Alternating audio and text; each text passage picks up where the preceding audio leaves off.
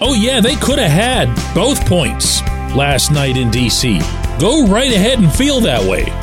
If Gino doesn't shoot wide on that last shootout attempt, if Casey DeSmith can even come close to stopping Evgeny Kuznetsov or Nicklas Backstrom in the shootout, any number of things involving the main guys through regulation and overtime. But here I go again. That isn't the issue. The main guys aren't the issue. Good morning to you. Good Friday morning. I'm Dejan Kovacevic of DK Pittsburgh Sports. This is Daily Shot of Penguins. It comes your way bright and early every weekday if you're into football and or baseball.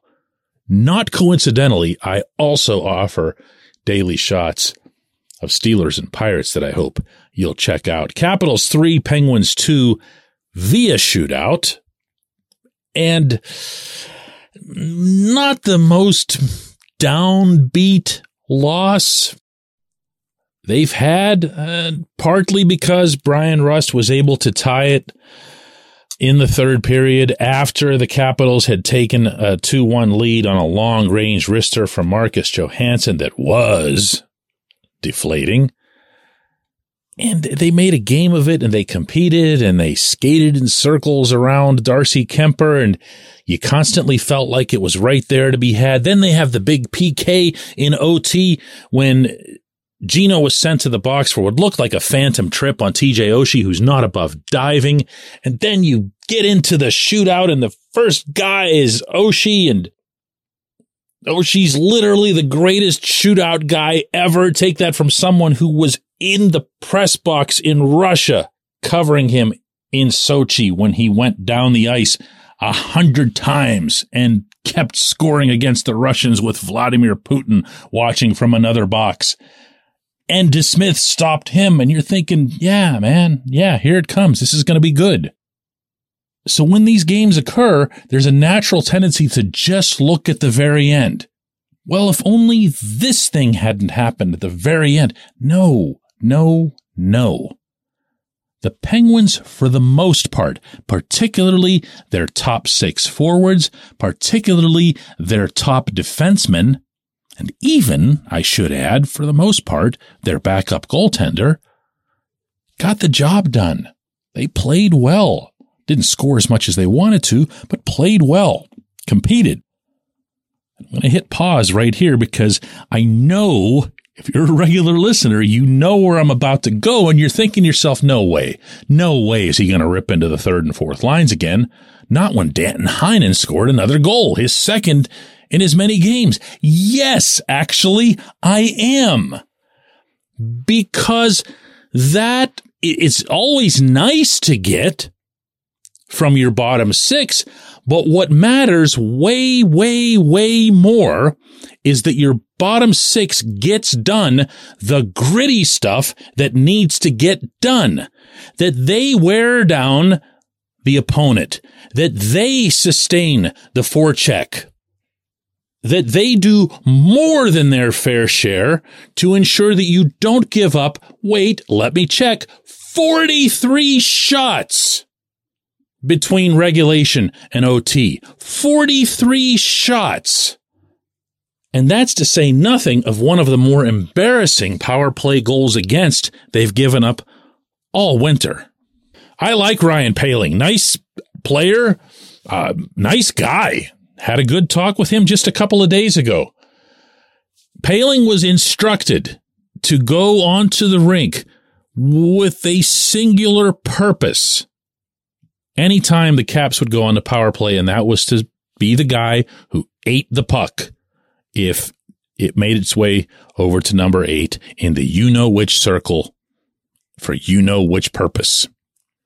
He was supposed to be, that was it. That was it. I have been privy to the information that is relayed in these specific penalty killing sessions beforehand. And the only thing that gets discussed as it relates to one player who's picked on your PK is you are just to lie down and eat vulcanized rubber tonight. Sorry, you drew the short straw. And I'm here to tell you that in the event that Zach Aston Reese was still on this roster or Brandon Tanev was still on this roster or any number of other former bottom six guys, recently employed bottom six guys were still on this roster, they would have done it. And you can actually picture it in your head. You can picture Aston Reese or Tanev going down to make sure that eight wasn't going to get a shot off. We, we might get beat by somebody. It could be, you know, who did Poehling leave him for? For Conor Sheary in front of the net. No, no. Okay, Sheary will always have a little special place in everybody's heart around here, but no!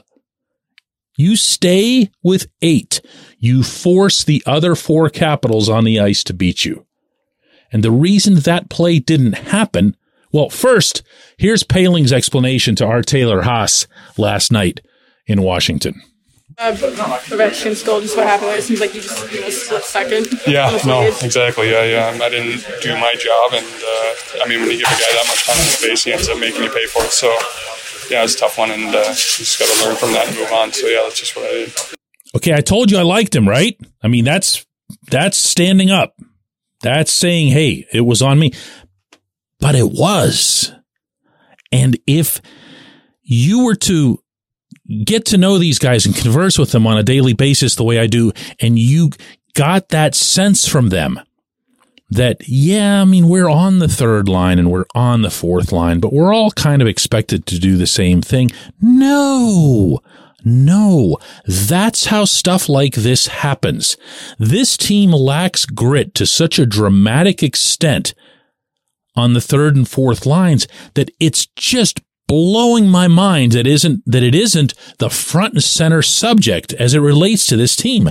I don't remember not for a long time the third and fourth lines being this ooh, I was about to use a really lousy word.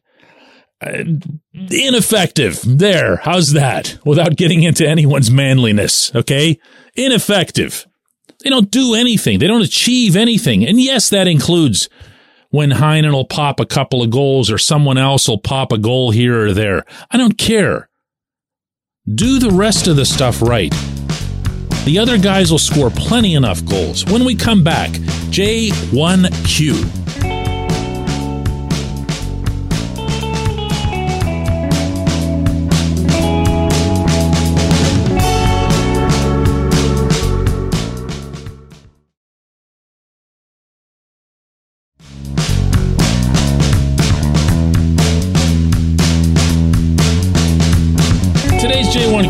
Comes from Jay, who says, This is such a joke for a game to come down to Kuznetsov moving at a snail's pace, creeping in past the blue line in over 10 seconds, just deking around. It's all legal, but it's all so stupid to watch, isn't it?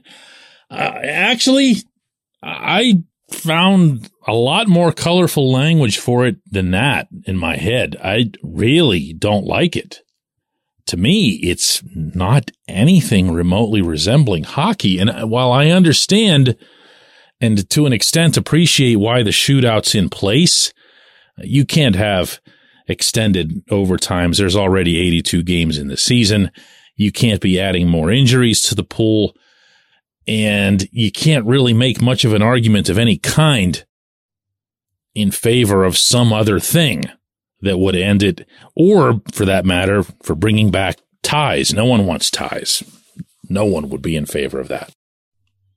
But watching Kuznetsov, and he's not the only one that does this, but he's easily one of the league's most conspicuous, barely budge. The only thing in the rule book for anybody who doesn't know is that the skater, shooter, is required to continue at all times a forward motion. So even when you see him or Patrick Kane does this as well, where they'll go way off to the side and then kind of work their way back in, hoping to use some violent angle against the goaltender they have to they still have to be progressing forward if there's a line on the ice like a like a long football type first down line you know those gold ones that they show you on uh, television that has to be moving forward at all times but his barely budged. And then he gets right in on the goaltender and makes a sudden herky jerky move. The goaltender's just not, there's, there's, it's very difficult to react. And if that sounds like whining after the fact, if the Penguins had done it, I wouldn't be, believe me, you don't know me on this subject then. Okay. I can't stand when anyone does it, including from the Pittsburgh perspective. But I do have an idea and I don't believe that it's some novel thing here that I'm about to share in practices, in hockey practice, in training camps under Mike Sullivan.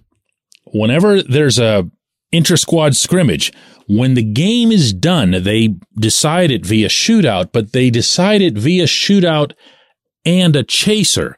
What a chaser is, for those of you who've not been to a practice, someone from the other team starts out at the back blue line once the shooter gets started at the red line. So the shooter has an ample head start. The chaser really shouldn't be a factor if the shooter simply proceeds to go about the actual business. It looks more like hockey. It comes with infinitely more urgency and it brings back the vital component, I think, of speed. Anything that you do in hockey that's slow to me isn't hockey. That's not to change the subject here, but that's a reason that I've gotten all cringy about these insanely slow three on three overtimes that we've seen, especially this season where the whole event has just, you know, become a crawl. This would at least have some, something to it. You know, you can't go all the way to the boards. You can't skate as if you're in molasses. You can't do that thing where you pull up in front of the goaltender and take your good old time before you actually execute the shot. You're going to lose the puck. And you're going to lose it before you even get to the other team's blue line if you try that crap. So I, hope this happens, but I also know that the only way that the league would be in favor of it and the general managers and everybody else is if it, they could show that it wouldn't lessen the entertainment value, especially for more casual fans, which is to say they wouldn't want it to cut down the number of goals that are being scored. They don't want to see shootouts that are 0 for 10 until somebody wins it in the 11th round. I appreciate the question. I appreciate everyone listening to Daily Shot of Penguins. Let's hook up again Monday.